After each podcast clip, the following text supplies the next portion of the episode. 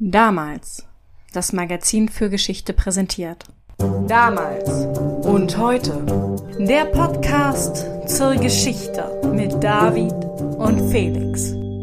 Felix, David, du erzählst uns heute von Welfen. ja, heute wird es um Welfen gehen. Wir hatten jetzt schon ein paar Mal die Staufer und heute kommen die Welfen an die Reihe. Allerdings frühneuzeitliche Welfen und nicht mittelalterliche.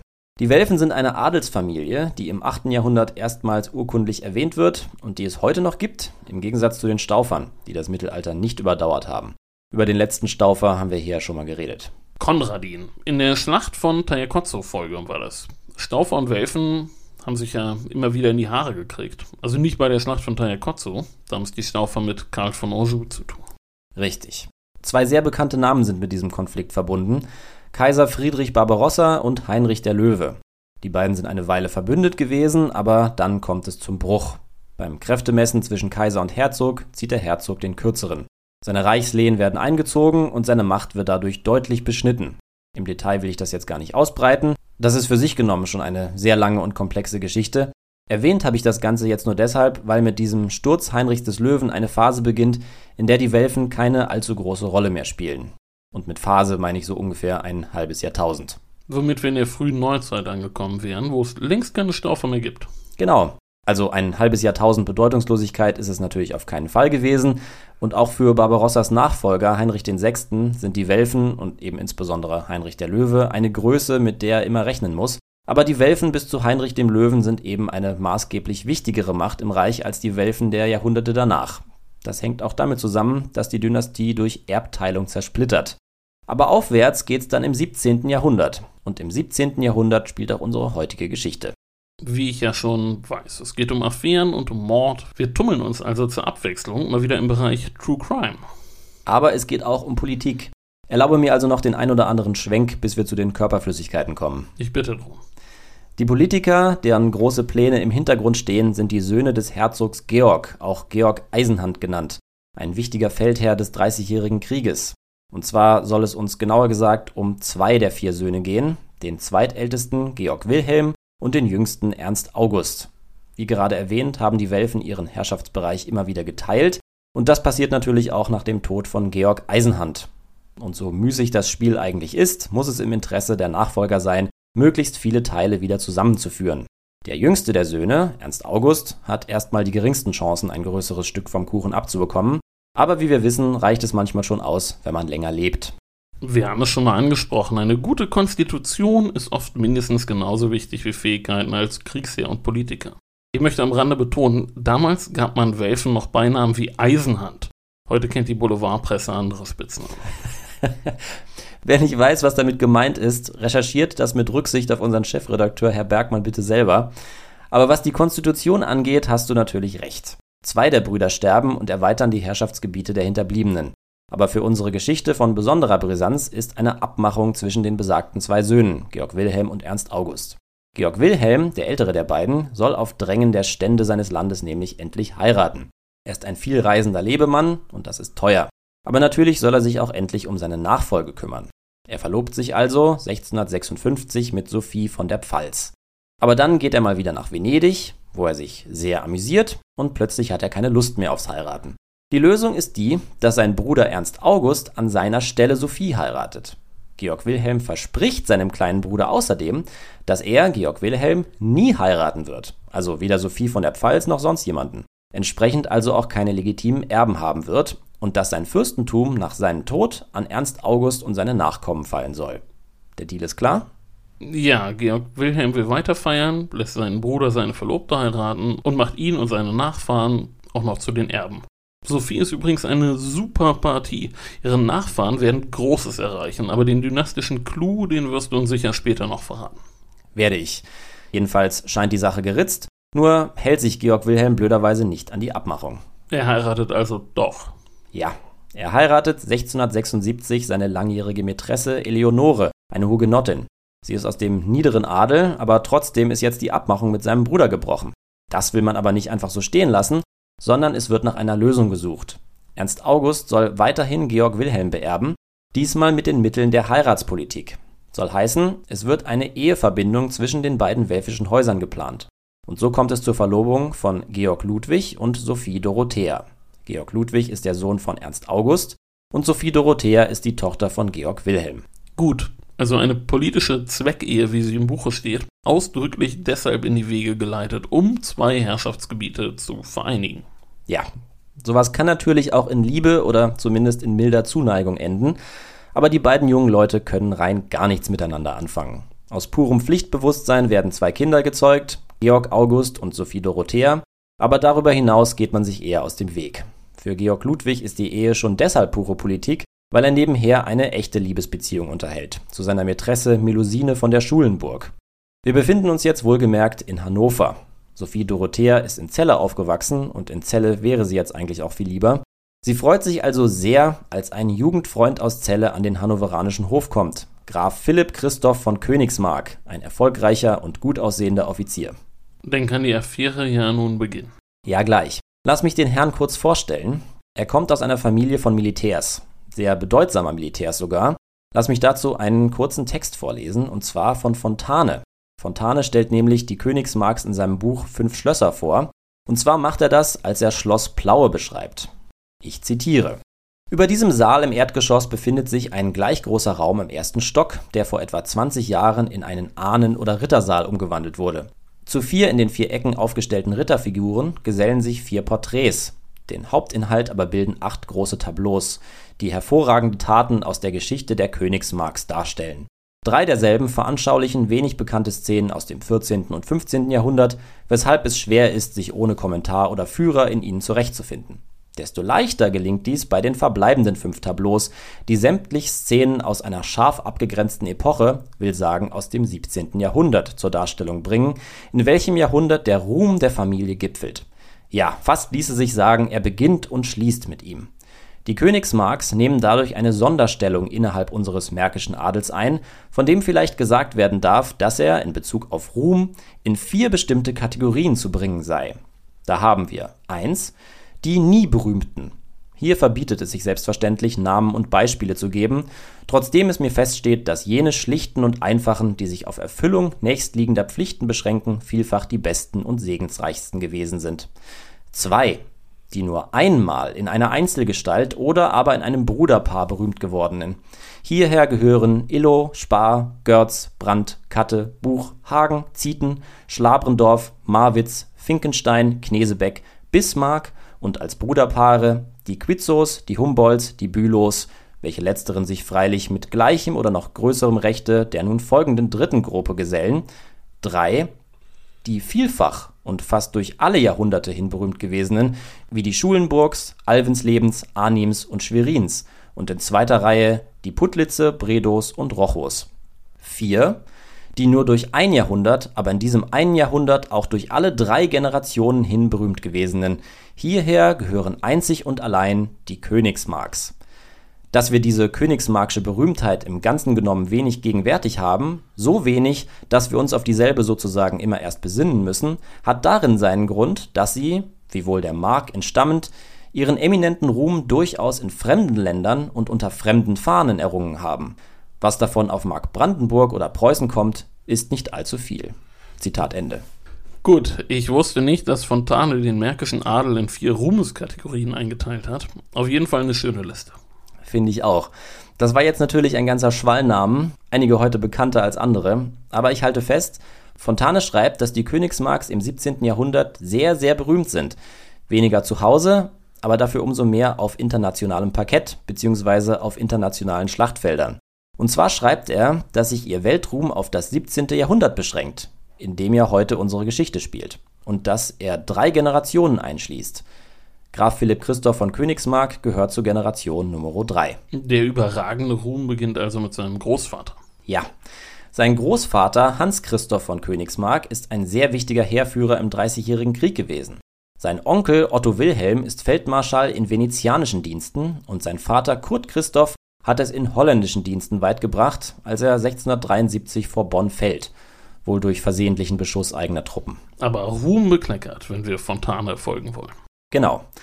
Die Königsmarks sind berühmte Offiziere und Philipp Christoph tut es seinen Vorfahren gleich. Er ist ein ausgezeichneter Reiter und fähiger Offizier und sobald es geht, macht er sich daran, sich seine Sporen zu verdienen. 1683 beginnt der sogenannte Große Türkenkrieg, in dem Jahr belagern die Osmanen Wien, und das ist die Gelegenheit für Philipp Christoph, sich ins Getümmel zu stürzen.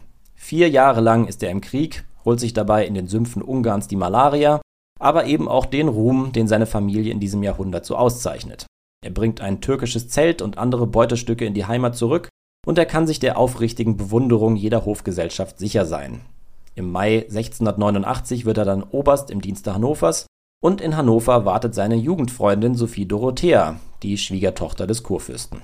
Okay, er schlägt also in Hannover nicht als charismatischer Gag mit wohlklingendem Namen auf, sondern als mit Schlachten staubbedeckter Kriegsheld. Genau.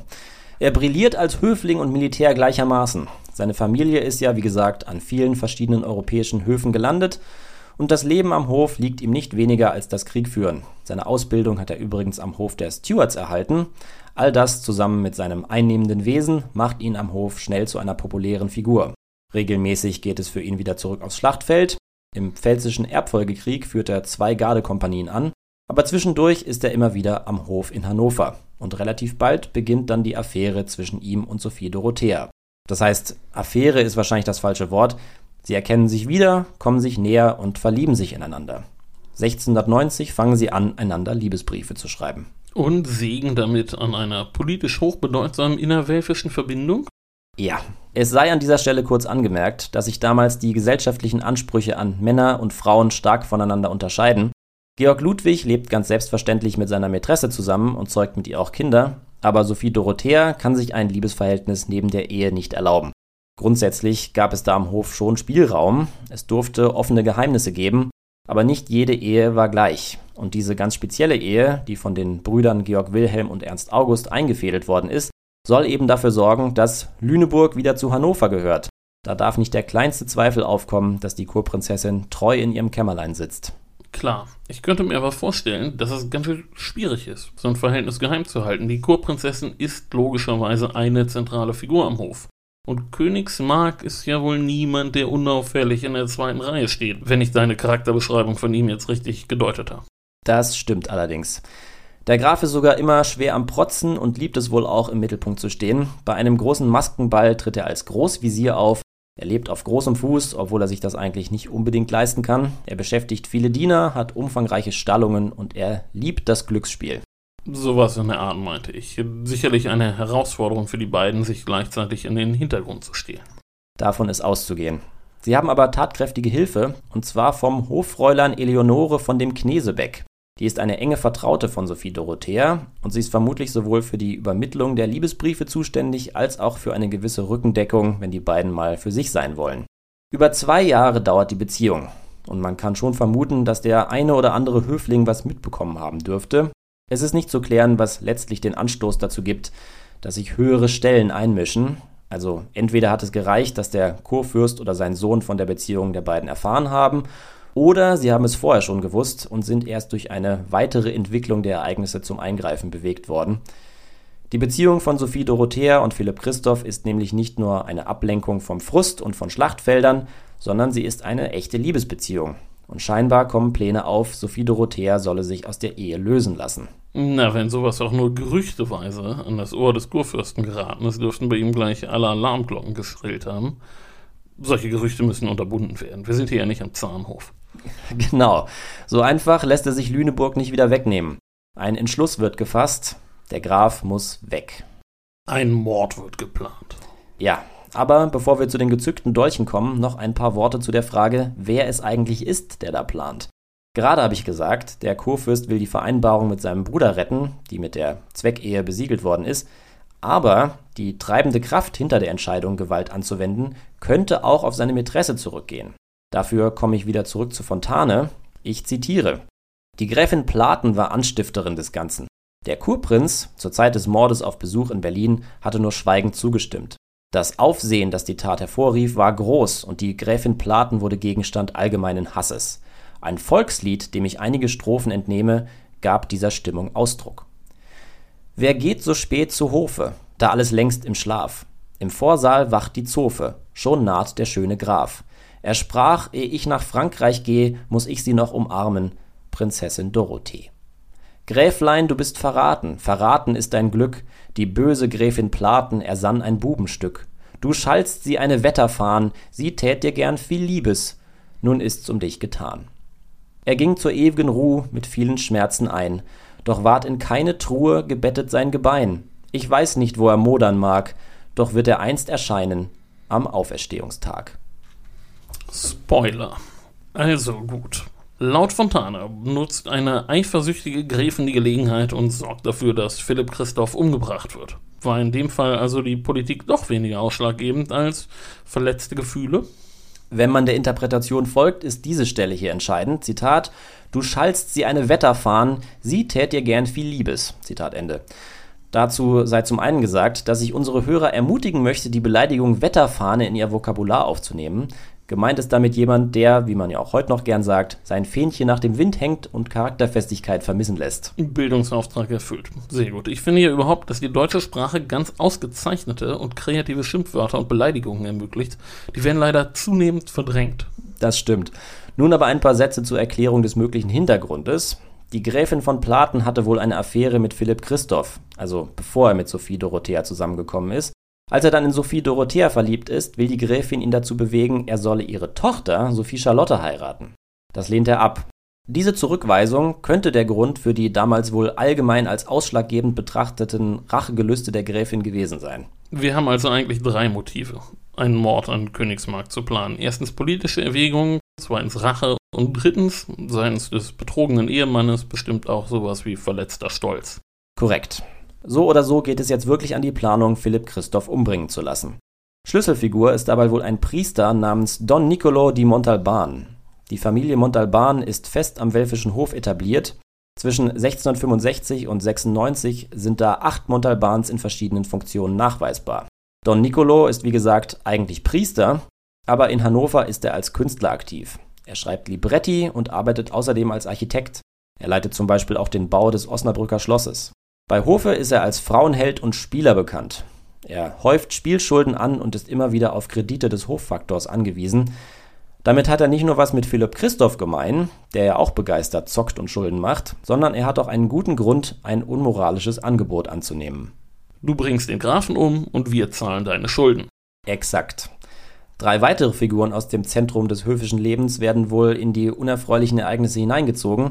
Der Kammerherr Wilken von Klenke, der gehört zum alten Adel von Hannover und ist immer wieder in diplomatischer Mission für den Hof unterwegs gewesen. Philipp Adam von Els, der ist Hofmeister und als solcher für die Erziehung von Sophie Dorotheas Sohn Georg August zuständig. Und der Kammerjunker Johann Christoph von Stubenvoll, der mit einer unehelichen Tochter des Kurfürsten verheiratet ist. Die drei und Don Nicolo sind es vermutlich, die dazu auserkoren werden, das Problem Philipp Christoph von Königsmark aus der Welt zu schaffen. In der Nacht des 2. Juli 1694 sieht ein Schmied den Grafen in Richtung Leineschloss gehen. Er trägt legere Kleidung, keine Uniform, keinen Prunk, was abseits der Präsenztermine bei Hof ganz normal ist, und der Schmied denkt sich nichts weiter dabei. Im oder beim Leineschloss warten die Mörder auf ihn. Sie bringen ihn um und die Welt sieht ihn nie wieder. Ich lese nochmal den Schluss von dem Lied vor, den Fontane überliefert. Zitat doch ward in keine Truhe gebettet sein Gebein. Ich weiß nicht, wo er modern mag, doch wird er einst erscheinen am Auferstehungstag. Sie machen also einen sauberen Job und lassen ihn so professionell verschwinden, dass die Leiche nie gefunden wird. Ja. Und ihr Auftraggeber zeigt sich erkenntlich. Konkret ist belegt, was Don Nicolo bekommt. Die Zinsen eines Regierungsvermögens von knapp 10.000 Talern. Das heißt, er bekommt nicht die 10.000 Taler, sondern ein Anrecht auf die Zinsen, die sie regelmäßig abwerfen. Ein Anrecht, das ihm nicht nur ein komfortables Leben ermöglicht, sondern das auch vererbbar ist. Nicht übel. Also eine ewige Rente. Damit ist die Liebesgeschichte also auf tragische und brutale Weise zu Ende gegangen. Der Graf ist tot und Sophie Dorothea ist allein. Nicht nur das, ihr Mann belässt es nämlich nicht dabei. Statt nach dem Mord an Philipp Christoph so zu tun, als sei nichts gewesen, entledigt er sich nämlich jetzt seiner Frau, wenn auch nicht, indem er sie umbringen lässt. Sophie Dorothea wird in einer geschlossenen Kutsche abtransportiert, die Ehe wird aufgelöst. Moment, um die Ehe ging es doch die ganze Zeit. Die Ehe sollte doch sicherstellen, dass die beiden welfischen Häuser verbunden bleiben und Lüneburg zu Hannover kommt, wenn Sophie Dorotheas Vater stirbt. Und jetzt wird sie einfach aufgelöst? Tja, Um sicherzustellen, dass Sophie Dorothea keine neue Verbindung eingehen kann, wird sie im Amtshaus von Ahlden festgesetzt, darf keine Gäste empfangen und erst recht nie wieder heiraten. Oh, das ist nicht sehr brüderlich. Findet man das denn in Zelle alles okay? Das findet man absolut nicht okay, aber man nimmt es hin. Überall, wo es Welfen gibt, ärgert man sich über das, was da in Hannover passiert. Und nicht nur da. Wie Fontane schreibt, sind die Königsmarks in Europa eine höchst angesehene Familie. Und vom Mittelmeer bis nach Skandinavien fragt man sich, was wohl mit Philipp Christoph passiert sein könnte. Das heißt, was genau mit ihm passiert ist. Eine vage Vorstellung haben natürlich alle. Und das wirft natürlich kein gutes Licht auf Hannover. Aber die wichtigsten Königsmarks sind zu diesem Zeitpunkt alle tot und Realpolitiker in ganz Europa wissen ganz genau, dass es sehr unzweckmäßig wäre, jetzt auf Rache zu sinnen. Im Besonderen ist das auch das Ergebnis, zu dem die nicht-hannoveranischen Welfen kommen. Man ist verstimmt, aber man lässt es auf sich beruhen. Mehr oder weniger jedenfalls. Man macht seine Verstimmung schon deutlich und geht auf Distanz zu Hannover, ungefähr ein Jahrzehnt lang, aber für Sophie Dorothea bleibt das ohne Folgen. Das ist hart. Aber nicht überraschend. Es geht hier um knallharte politische Interessen. Lüneburg geht also wie geplant an Hannover, trotz allem. So ist das. Sophie Dorothea ist, wie gesagt, nach Ahlden gebracht worden. Das dortige Amtshaus wird in eine herrschaftliche Residenz umgebaut, damit sie dort standesgemäß leben kann, von der Tatsache abgesehen, dass sie dort gefangen ist. Und mit ihr wird ihre komplette Dienerschaft nach Ahlden verfrachtet. Sie müssen das Schicksal ihrer Herren teilen, sie dürfen also nicht weg und ihr Kontakt zur Außenwelt ist auf ein Minimum reduziert. Ihre Post wird geöffnet und kontrolliert. Besonders krass ist das Schicksal der Eleonore von dem Knesebeck. Das ist die Dame, die dem Liebespaar immer geholfen hat. Sie wird mehrfach verhört, weigert sich aber strikt, ihre Herren zu belasten. In der Folge landet sie in einer Zelle auf Burg Schwarzberg. Einzelhaft. Der Kurfürst macht keine halben Sachen. In der Tat. Es sei noch angemerkt, dass Eleonore nicht einfach Gesinde ist, mit dem man machen kann, was man will, sondern sie gehört zu einer Familie aus dem alten Lüneburger Adel. Und ihre Verwandten sind natürlich entsetzt, aber machen können sie nichts. Wenn die Welfen stillhalten, müssen uns auch die Knesebecks.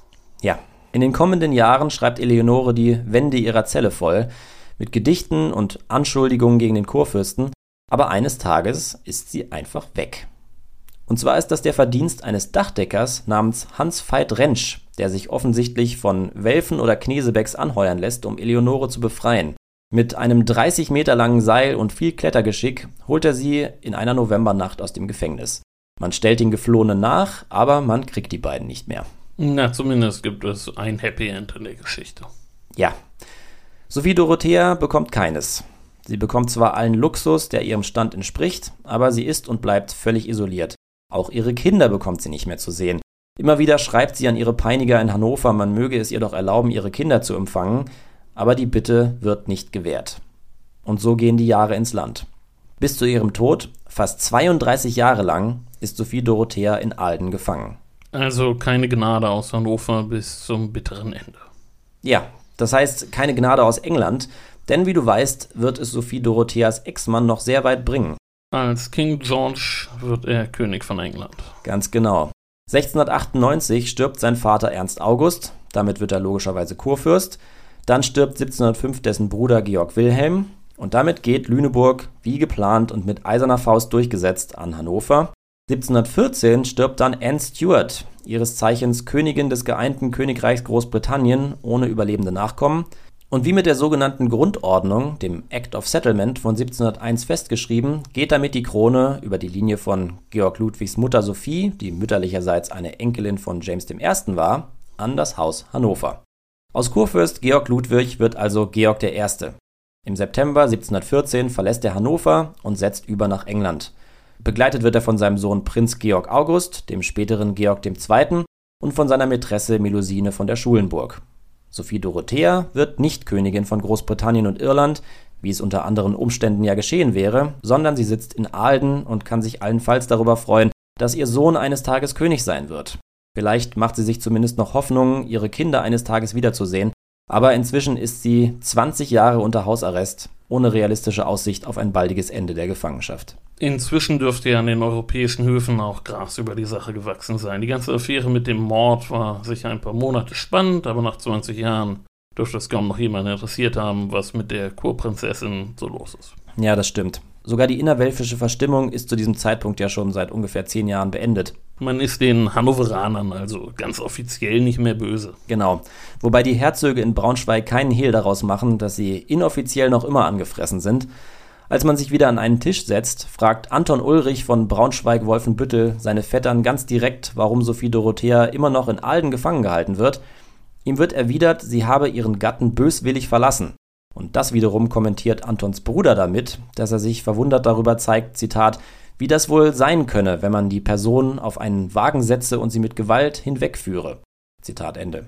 Die Hannoveraner sind verärgert. Man will sich ja eigentlich wieder vertragen, aber das ist eben das Mindeste, was ihre welfischen Verwandten machen können, weil helfen können sie der Gefangenen eben nicht. Gut, es bleibt dabei. Keine Aktion, Welfen, helfen, Welfen. Befreiungsaktionen wie auf Burg Schwarzberg wird es nicht geben, nein. Sophie Dorothea ist und bleibt eine Gefangene. Am 13. November 1726 stirbt sie schließlich einen schmerzhaften Tod. Im Alter von 60 Jahren. Den Großteil ihres Lebens hat sie in Gefangenschaft verbracht. Ihr gnadenloser Ex-Mann Georg I. stirbt am 22. Juni 1727. Er überlebt sie also um sieben Monate. Gerade lang genug, um dafür zu sorgen, dass sie ihre Kinder bis zu ihrem Tod nicht zu Gesicht bekommt und dass in seinem Herrschaftsbereich niemand öffentlich um Sophie Dorothea trauern darf. Ihre gemeinsame Tochter, die ja auch Sophie Dorothea heißt, ist inzwischen mit Friedrich Wilhelm I. verheiratet. Am preußischen Hof sorgt sie dafür, dass schwarz getragen wird, was ihrem Vater überhaupt nicht passt, aber verhindern kann er es nicht. Sophie Dorotheas Tochter ist also mit dem Soldatenkönig verheiratet worden. Aus der Verbindung geht denn Friedrich II. hervor, den man besser als Friedrich den Großen kennt, beziehungsweise als den alten Fritz. Genau, der alte Fritz ist Sophie Dorotheas Enkel. Ihre Nachkommenschaft ist voller großer Namen, Friedrich I. hat selbst übrigens die ersten paar Jahre seines Lebens wiederum in Hannover verbracht, seine Mutter war nämlich von dort. An seinem Hof wird also getrauert, aber im Land der Hannoveraner ist es untersagt. Das betrifft entsprechend auch Sophie Dorotheas Sohn Georg August, der ein halbes Jahr später als Georg II. die Nachfolge seines Vaters antritt. Diesen Tag erlebt Sophie Dorothea also nicht mehr. Sie stirbt, wie gesagt, im November 1726. Tragische Geschichte bis zum Schluss. Richtig. Für Sophie Dorothea gibt es keinen auch nur halbwegs erfreulichen Abschluss, wenn man von der hohen Stellung ihrer Kinder mal absieht. Ihre tragische Geschichte bleibt den Menschen noch lange in Erinnerung. Viele Künstler lassen sich von der Geschichte der Prinzessin von Alden inspirieren. Dazu gehört auch Schiller, der Entwürfe für eine Sophie-Dorothea-Tragödie mit dem Titel Die Prinzessin von Celle anfertigt, aus denen allerdings nie ein fertiges Stück entsteht. Hätte er es getan, wäre ihr Name uns heute wahrscheinlich präsenter. Fast ein bisschen schade, dass es nicht dazu gekommen ist. Das stimmt. Ich möchte aber noch ein paar Takte zu Die römische Octavia sagen. Das ist ein Roman, den Herzog Anton Ulrich geschrieben hat. Den Herzog habe ich gerade erwähnt, der gehört zu den Welfen aus Braunschweig und kann seinen Vettern in Hannover die Gefangennahme von Sophie Dorothea nicht so recht verzeihen. Er schreibt besagten Roman, die römische Octavia, und darin kommt eine Geschichte vor, in der es ganz eindeutig um die Königsmark-Affäre geht, wenn auch in die Antike verlegt. Und zwar geht es darin um die Prinzessin Solane, also Sophie Dorothea, die eine unglückliche Ehe in Pharnakia, also Hannover, verlebt, bis sie Achillius, also Philipp Christoph, kennenlernt und sich die beiden ineinander verlieben. Es folgen die Pläne, aus der Ehe auszubrechen und dann der Mord an Achillius, gefolgt von der Verbannung Solanes nach Tyana, also nach Alden. Für die Zeit der innerwelfischen Spannungen besonders brisant ist die Tatsache, dass der Herzog die Achillius-Figur ganz unzweideutig zu einem Mordopfer macht und den Mord an Achillius in direkten Zusammenhang mit der Verbannung Solanes nach Tyana bringt. Wie gesagt, die Zeitgenossen wissen sehr genau, dass das alles als Schlüsselroman zu lesen ist. Sie verstehen also, dass der Herzog seinen Vettern auf diesem literarischen Wege Mord vorwirft. Ja, so ist das gemeint. In Hannover muss man es zu der Zeit unbedingt vermeiden, Königsmark und Mord im selben Satz zu sagen, geschweige denn es zu wagen, dem Kurfürsten oder seinem Sohn zu unterstellen, eine Rolle dabei gespielt zu haben. Mit seinem Buch spricht der Herzog den Vorwurf überdeutlich aus. Alles trägt sich genau so zu wie in Hannover, nur eben in die Antike verlegt. Das Herzogtum Hannover ist bei ihm übrigens Ponto und Kurfürst Ernst August ist Mithridates. Ach, kommt unser alter Bekannter Mithridates heute also auch vor. Hätte ich in einer Folge über Hannover im 17. Jahrhundert nicht spontan erwartet. Ja klar, wenn ich die Antike unterbringen kann, dann mache ich das auch. In der zweiten Fassung der Geschichte überlegt sich der Herzog dann übrigens einen neuen Schlüssel und ab dann heißt die leicht überarbeitete Story Die Geschichte der Rodogune. Wenn er letztlich einfach die Namen austauscht, wird den Lesern ja noch deutlicher, dass eigentlich eine ganz andere Geschichte in kürzerer räumlicher und zeitlicher Distanz gemeint ist. Stimmt. Ein wichtiges Detail stellt der Herzog übrigens bewusst falsch dar, und zwar macht er aus der Beziehung eine rein platonische. Damit folgt er der Darstellung der Verteidiger Sophie Dorotheas. Auch Eleonore von dem Knesebeck hat ja beharrlich beteuert, es habe keine Affäre gegeben. Also richtet er alle Geschütze auf Hannover. Ja, also zumindest mit dieser Geschichte. In Die römische Octavia geht es noch um tausend andere Sachen. Im Mittelpunkt stehen Nero und seine Frau Octavia. Kleiner Verweis auf unsere Agrippina-Folge. Genau, da durfte ich letztens von den beiden erzählen. Was die Leute neben dem tragischen Schicksal der Kurprinzessin damals übrigens brennend interessiert, ist die Frage, wo die Leiche des Grafen verscharrt, versenkt oder eingemauert worden sein könnte. Die Mörder haben die Leiche, wie gesagt, fachgerecht verschwinden lassen und tatsächlich bleibt sie durch die Jahrhunderte hindurch unentdeckt. Fontane schreibt, man hätte die Leiche eingemauert. Und entsprechend ist die Aufregung groß, als im Sommer 2016 bei Bauarbeiten im Leineschloss menschliche Knochen zutage gefördert werden. Das, so sind viele überzeugt, müssen die Überreste des ermordeten Grafen sein. Aber wie eine Untersuchung zeigt, sind die Knochen nicht von ihm. Sie sind auch nicht von einer Person, sondern von fünf, was natürlich ganz andere Fragen aufwirft. Aber wo die sterblichen Überreste von Philipp Christoph gelandet sind, wird sich wohl nicht mehr klären lassen. Sophie Dorothea ist übrigens in der Fürstengruft in Celle beigesetzt worden, was Georg I. eigentlich verhindern wollte. Also reines politisches Kalkül kann es seinerseits wohl wirklich nicht gewesen sein. Es klingt ja so, als hätte er sie bis über den Tod hinaus verachtet. Ja. Welche Entscheidungen genau dazu geführt haben, dass Philipp Christoph unter der Erde und Sophie Dorothea in Alden gelandet sind, lässt sich heute nicht mehr genau sagen. Auf jeden Fall gewinnen am Ende die Strategen. Um es nochmal zu betonen, während Sophie Dorothea in Alden sitzt, läuft für Hannover alles blendend. Erst kommt das Fürstentum Lüneburg dazu und dann Großbritannien und Irland. Die Personalunion zwischen Großbritannien und Hannover besteht bis 1837 und die Könige des Hauses Hannover sitzen bis 1901 auf dem britischen Thron. Bis inklusive Queen Victoria. Exakt. Danach ist das Haus Sachsen-Coburg und Gotha an der Reihe, die Sachsen-Bindestrichs, von denen wir hier schon mal plaudern durften. In der Folge zu Ernst dem Frommen, der der Stammvater von praktisch allen ist, und unter dem Eindruck des Dreißigjährigen Krieges die Schulpflicht eingeführt hat. Die Folge könnt ihr euch im Anschluss nochmal anhören. Seit 1917 heißt die englische Linie des Hauses Sachsen-Coburg und Gotha natürlich Windsor. Und das Haus Windsor muss noch ein paar Generationen durchhalten, um mit den Hannoveranern gleichzuziehen. Mhm. Aber dabei wollen wir es für heute belassen. Wir kommen zum nächsten Teil der Folge, in der uns Stefan Bergmann, der Chefredakteur von damals, erzählt, worum es im Titelthema des aktuellen Heftes geht. Unser Titelthema beschäftigt sich dieses Mal mit Österreich in der Zeit, als Teil des nationalsozialistischen Deutschen Reichs war, also von 1938 bis 1945. Ansatzpunkt ist dabei die Tatsache, dass bis heute in einem allerdings schwindenden Teil der Bevölkerung der Mythos gepflegt wird, man kann auch sagen, die Mehr, das Land sei das erste Opfer der Aggression Hitlers gewesen. Also erstes Opfer im Sinne eines Überfalls mit der anschließenden Annexion. Genau, zugespitzt formuliert könnte man sagen, so als sei eines Tages völlig überraschend die Wehrmacht an der Grenze aufgetaucht, habe das Land überrollt und dann die Österreicherinnen und Österreicher genötigt, von nun an brave Nazis zu sein. So war es aber keineswegs. Wie war es denn? Richtig ist, am 12. März 1938 marschierten Einheiten von Wehrmacht, SS und Polizei tatsächlich nach Österreich ein. Allerdings trafen sie auf eine in einem guten Teil sie freudig erwartende Bevölkerung. Wie sich schon kurz darauf zeigte, hatten zum Beispiel viele Menschen in Wien keinerlei Probleme damit, ihre jüdischen Mitbürgerinnen und Mitbürger in aller Form zu demütigen, indem sie diese unter anderem dazu zwangen, auf den Knien die Straße zu scheuern. Und auch bei den Novemberpogromen des Jahres 1938 tobten sich in Wien und überall im Land zahlreiche Anhänger der Nationalsozialisten aus. Das heißt, Österreich, das nun in Ostmark umgetauft wurde, war fester Bestandteil Hitler-Deutschlands, politisch und auch ideologisch. Das kann man so sagen. Das Land wurde in großer Geschwindigkeit gleichgeschaltet und eingegliedert. Das wäre allerdings nicht so reibungslos verlaufen, hätte nicht in einem guten Teil der Bevölkerung von Anfang an die Bereitschaft dafür, gar der Wunsch danach bestanden. Worüber berichten Sie im Heft im Einzelnen? Wir berichten zunächst über den Einmarsch der Deutschen und den daraus folgenden Anschluss. Dieser war durch massiven Druck Hitlers auf die Regierung unter Kanzler Kurt Schuschnigg vorbereitet worden. Österreich selbst war seit 1933, 34 ja auch ein autoritär regiertes Land.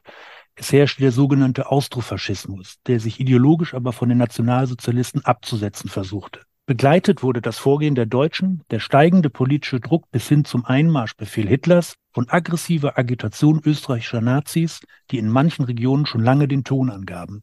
Wie rasch dann die Gleichschaltung voranschritt, zeigen wir am Beispiel der Steiermark. Darüber hinaus widmen wir uns der Mitwirkung von Österreichern an den nationalsozialistischen Verbrechen, ebenso wie der Frage, wie österreichische Soldaten in der Wehrmacht kämpften. Und wir werfen auch einen Blick auf den Widerstand. Abschließend, und damit wären wir wieder bei der These des ersten Opfers, geht es darum, wie kam es, dass nach 1945 die Mehrheit der Menschen in der nun wiederhergestellten Alpenrepublik jahrzehntelang darauf beharrte, zu den Opfern des Nationalsozialismus zu zählen?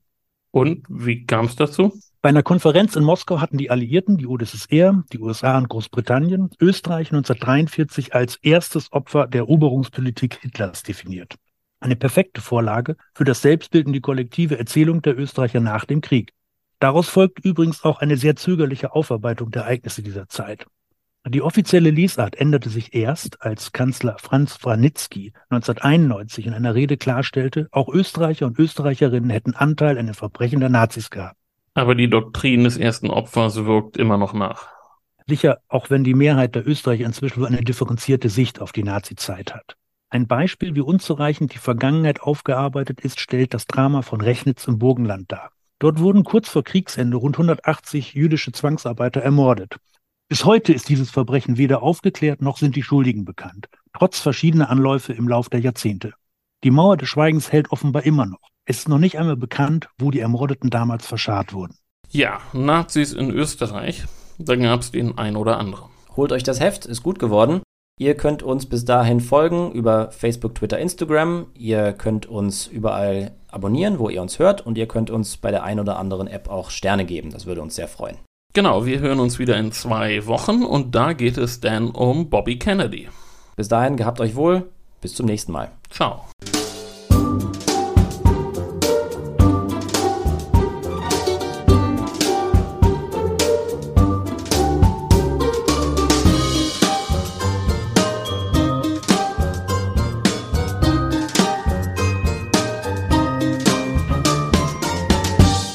Sehr schön, wie markig du die Namen runterhaust. Das ist ganz der preußische General hier. Görz, Brand, Katte, Buchhagen.